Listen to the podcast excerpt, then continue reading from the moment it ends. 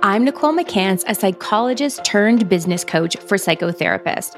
It was not long ago when I was in solo private practice, seeing way too many clients feeling overwhelmed and burnt out. In 2016, when I became pregnant with twins, I knew I had to scale to a group practice because I couldn't keep working that much.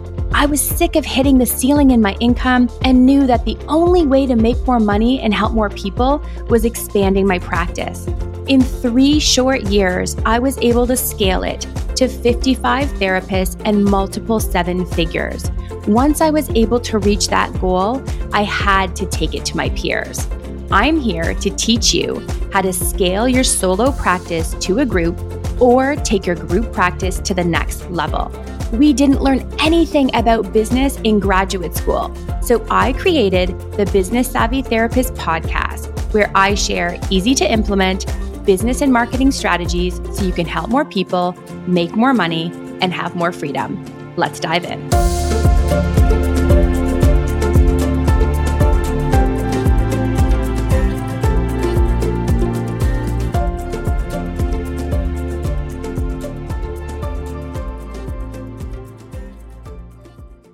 Welcome back to the Business Savvy Therapist podcast. Today, I'm speaking to a very successful group practice owner who's going to share some of her success secrets. Andrea Warnick, welcome to the show. Thanks so much for having me. Yeah, my pleasure. Tell us a little bit, will you, about yourself and your practice? Yeah, absolutely. Um, I'm a registered nurse, a registered psychotherapist.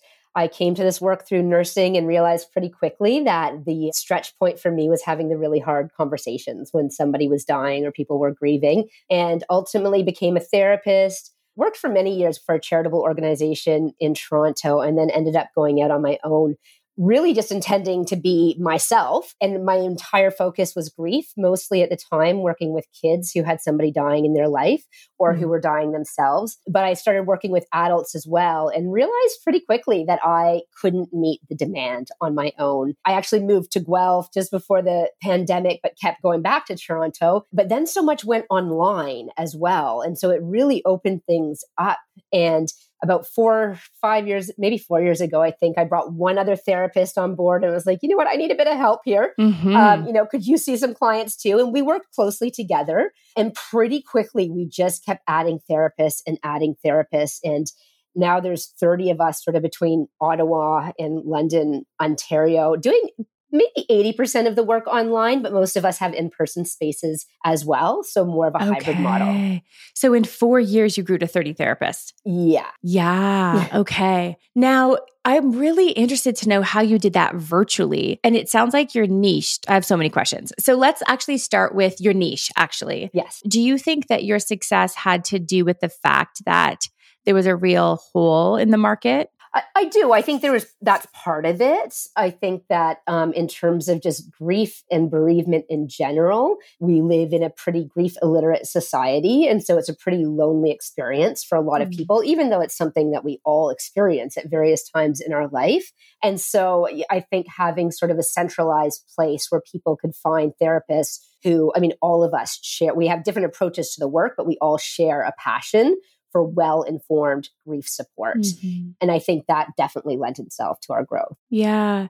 Can you walk me through? Do you do anything different? Is it just individual therapy? Well, it's sort of all over the place. So, I mean, for all of our therapists that we ask, they at least have some in person space because we're definitely seeing, even in the last year, more people coming back and asking for in person. Yes. So, I have a space sort of like in my home in Guelph, but so we kind of want to have people geographically spread out. Mm-hmm. But, you know, sometimes We've offered groups. Some of our therapists work in different places too. Like they might also work at Gilda's Club and run groups there and work for us part time. But we really, there's sort of three main arms of our practice. So the individual therapy being a big part, but we also do a ton of education and we do a ton of consulting with various organizations as well. And some of our therapists, they're like, we do not want to teach. We're not interested in consulting. Like we just want to do therapy, which is absolutely fine because there's enough demand for that work. But we also really try to bring people onto the team who we know have a passion for facilitating and educating and going sometimes to organizations like in the day or two after somebody's died and being able to provide support that way. Oh, nice. Would you say like an empl- like a workplace when you say an organization is that what you mean? Yeah, and that was more accidental for us. It wasn't something intentional, but we just started having more people calling and saying, "You know what? Like somebody died at our workplace."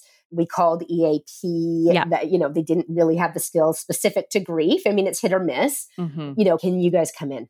And mm-hmm. provide some more grief specific support. And those are more of the grief debriefs, which are a pretty quick turnaround. But there's a lot of organizations like Sick Kids where I teach, you know, three times a year a five day certificate program on children's grief and bereavement. Okay. So many of us will teach for other organizations as well. And we run our own trainings every year too. We run adult grief education day every fall, kids grief education days every spring. Okay. Now I can imagine that that leads to a lot of referrals because you're also doing doing facility. It's like doing master classes in a way because you're talking about you're educating them they're realizing oh my gosh i need help.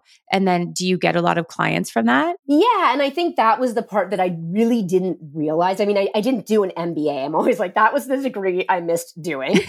And would have been very useful in this situation. But I, I think that because I mean, I've always been passionate about teaching, and it's really how I balance the clinical work. I mean, I'm very conscious of being in private practice that the vast majority of the population like does not have the means to be able to get access to private therapy, which is why I find it so important to be out there and to be teaching and really just raising sort of the grief literacy level in our society. The, you know, accidental part of that was really that it was also a lot of marketing. So mm. people sort of mm. knew about us, knew about me and what we were doing. And it's kept our marketing budget very, very low because we spend so much time teaching, not for that reason, but sort of came as a result of that. And so, how did you? Because I think people are like, "Ooh, okay, I love to speak. I would love to support people in that way."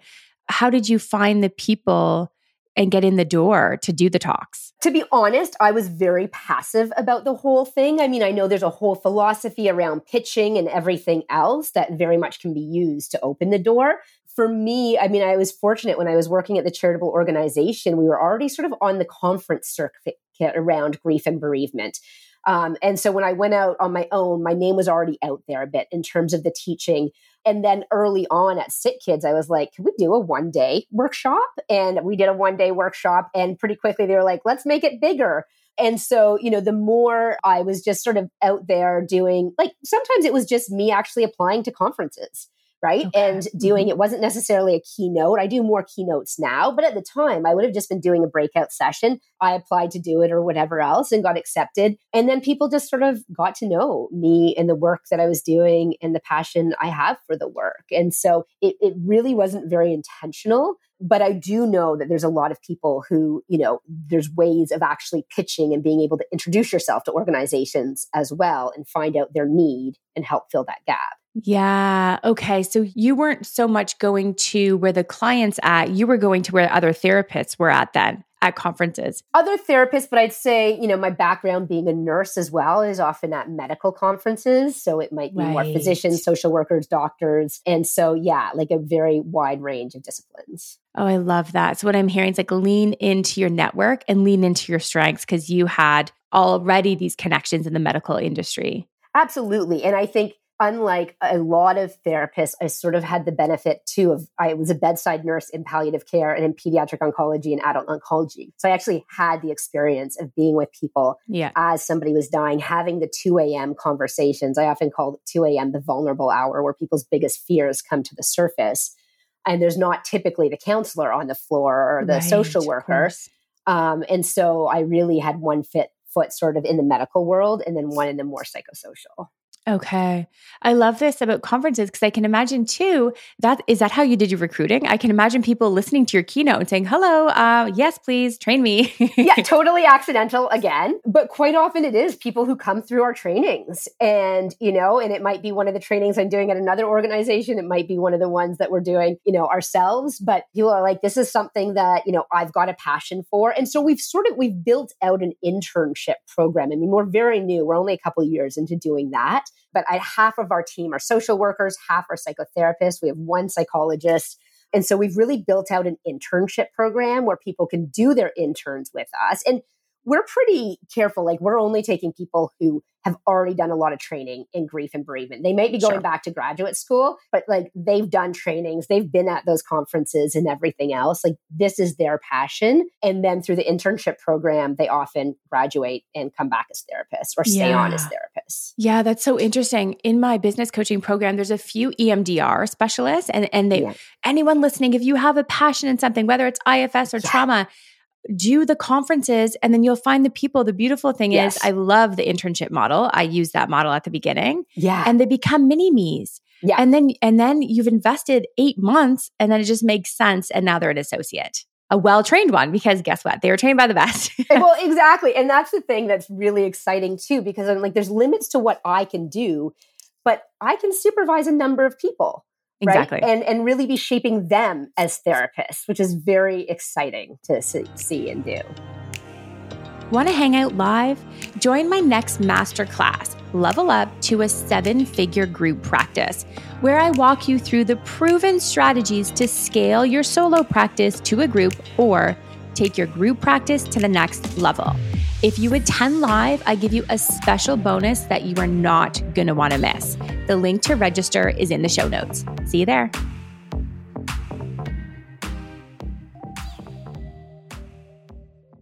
Now, do you see clients anymore now that you have this big practice? Are you mostly supervising? So I do, but I'm sort of on the tail end of it right now. I'm actually taking a sabbatical starting this summer, which my partner keeps saying you can't really say it's a sabbatical because you're still running the practice and you're still going to be teaching. But I am stopping the client work for 14 months. And then I will be supervising during that time and sort of see where I'm at at that point.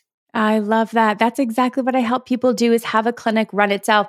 Now, your clinic must be systemized a little bit for you to step away and focus on supervision and sabbatical. Have you set it up to yeah. So I actually run, I have a business partner. So there's two of us running it. And Colleen is the, the director of all the clinical operations. And I'm on the consulting education side. So that definitely gives so much more wiggle room. But I'll be honest that it's not that I could just walk away from it all right now. Like I will really, I'll probably be more entrenched in the business side of it while I'm on my clinical sabbatical than I currently have. And that's part of why I'm actually doing this. I just feel that, you know, it's been a huge growth for me to learn the business end. Like that's the part I didn't get training in. Yep. And I need some more spaciousness to actually do that and be involved in coaching and making sure we're actually, you know, really creating a well run model where even though it's quite big right now by therapist standards, we still want the therapist to feel connected to one another and well supported. Yeah. And that's where I'm trying to free up some time to be able to do that and make it more sustainable for the long haul. I love that. And that shows me that you're a good leader because you're that, you know, that's the goal. I think the ultimate goal for all of us. When you grow, eventually, I really think you do need to let go of the clients to step. You know, who becomes your clients is the therapist. They're now your clients that you're focusing on making happy, yeah. cohesiveness, connectiveness. How have you so far had 30 people who are working virtually, some in different cities, feel connected?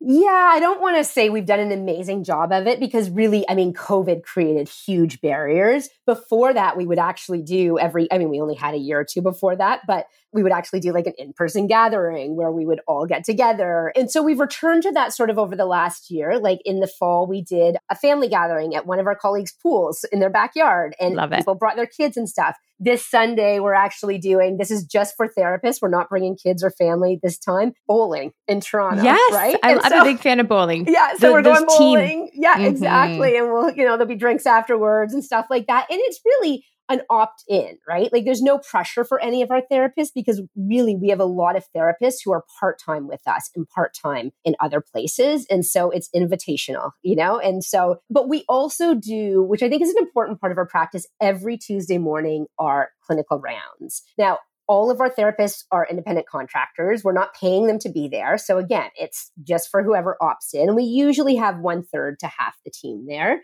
And what we do is either Colleen and or I are there, or we're both there. And sometimes it's just checking in about how are we all doing, like mm, yeah. doing this work. Sometimes it's more clinically focused, like what are the stuck points?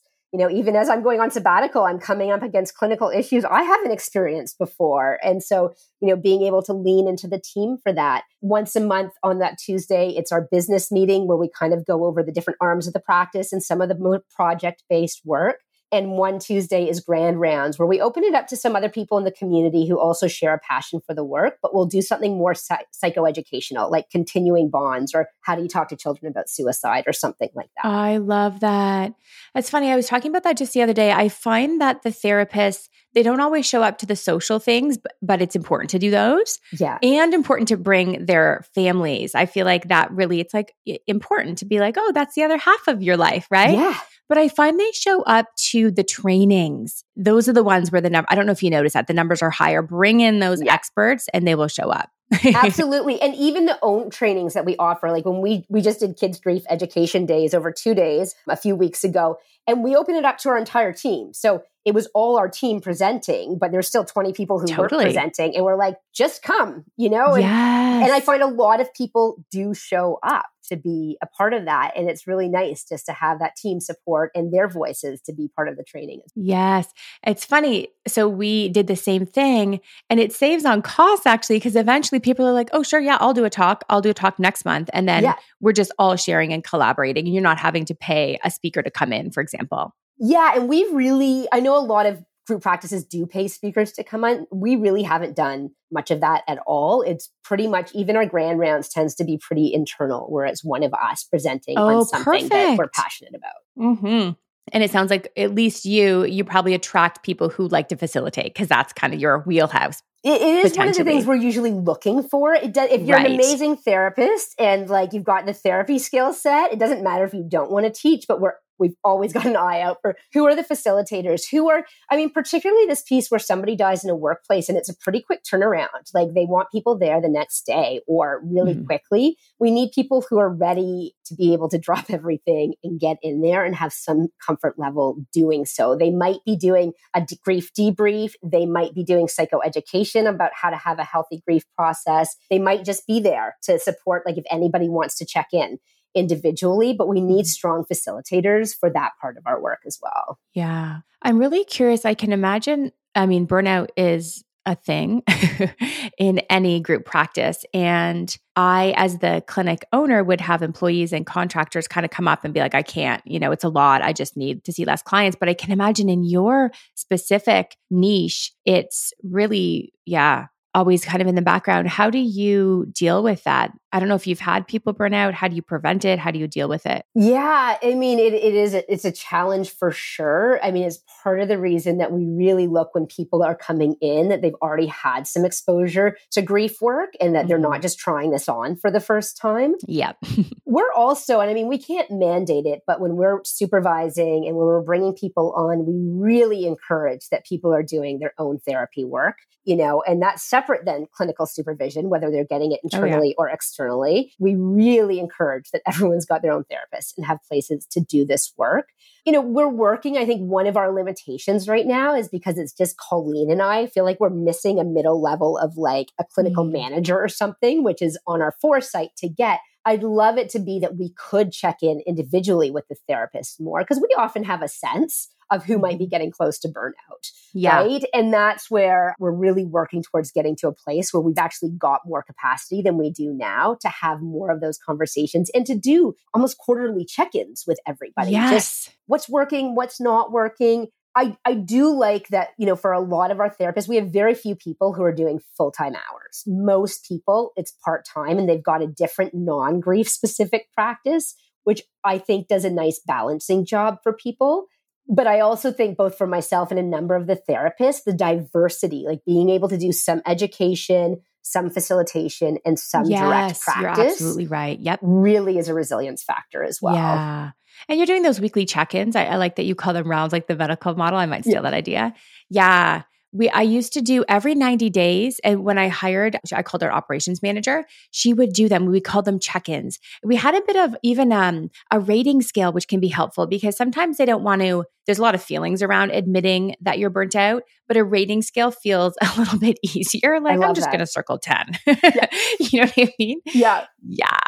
So that's good. great. And I think that's our goal. Like we're not there yet, but that's our goal. We're quarterly. We've got, even if it's not Yeah. Colleen or I, we've got somebody to do exactly that. That's so good. It sounds like you're on your way though. This sabbatical is so smart. Just a question about that. I think Yeah. secretly we all want a sabbatical. What motivated you and how do you set that up logistically? Yeah, it's a really good question. You know, I've always done this work where in the last couple of years where I'm not available in the summer at all. So I would tell my clients right off the bat. Now, I'm not trained in EMDR myself, but we've actually now started being like when people join our team, we're like, you either need to be trauma processing trained, doesn't necessarily have to be EMDR, but some type of trauma processing trained, or you're headed in that direction because Nice. there's so many people who are grieving who they don't maybe have PTSD, but there's some level of trauma. So every summer, I like send all the people that I'm working with who I realize have some trauma symptoms. And like, for this eight weeks, I'd love you to work with one of the other therapists on the team who does trauma processing. And then I come back and they're more regulated. Yeah. So my clients were kind of used to me sort of like going away for a bit. But then really it was just like, and it was actually quite painful and, and quite emotional, and more so than I anticipated to do.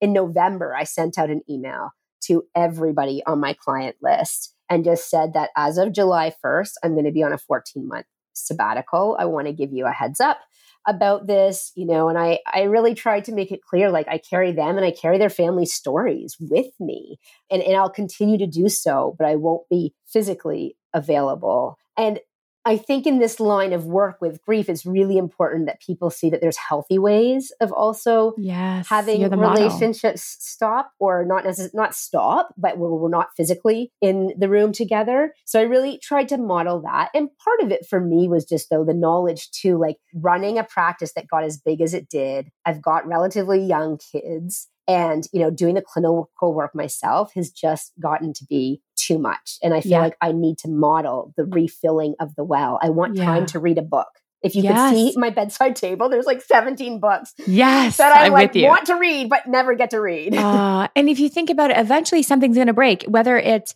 you know you're not on top of it at work, and they don't Yeah. they feel like you're not really providing the quality, and they leave, and then you start seeing people leave. yeah. And, and I think people paying attention to that because I see that sometimes where there'll be a number of therapists leaving, but the clinic owner isn't dawning on them that wait, you know, maybe I'm doing too much and I'm spread too thin. Yeah. Yes, I bet you, and I I would love to hear from you in 14 months. Yeah. don't worry, I won't I won't reach out during your sabbatical though.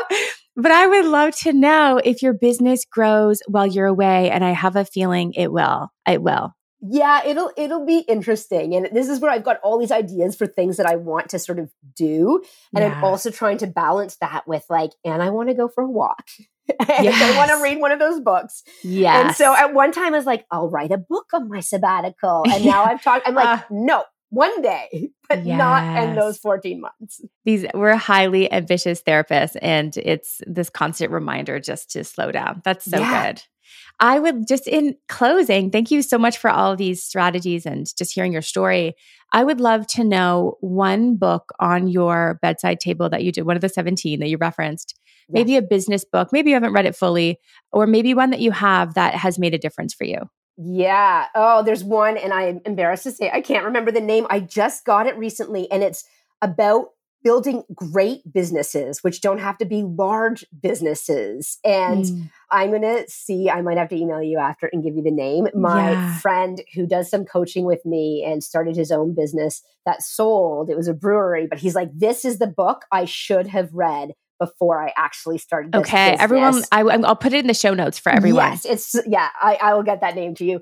You know, I, that is a big one. I've only read a few pages, but I'm excited about what it has to offer in the psychology of running businesses and healthy businesses as well. You know, but one for me, it's not as business oriented, but the grieving brain. We recently are. I guess that's another way we keep connected is we have a book club, a monthly book Oh, club I on our team. that. And it's usually something grief related, obviously. We also just did anti racist psychotherapist, Mm. but we did the grieving brain a number of months ago, which just did a beautiful job about uh, it's the neuroscience of grief, but it weaves in the art of grief Mm. and and really you know the balancing of the hard stuff and the good stuff and even though it's not a business book i'd say that it has sort of shaped you know how i plan on you know, taking care of myself in the oh, sabbatical and just making more space for it all. We all need that. Everybody listening is entrepreneurial and wearing many, many hats, so many. That is so great. Thank you so much.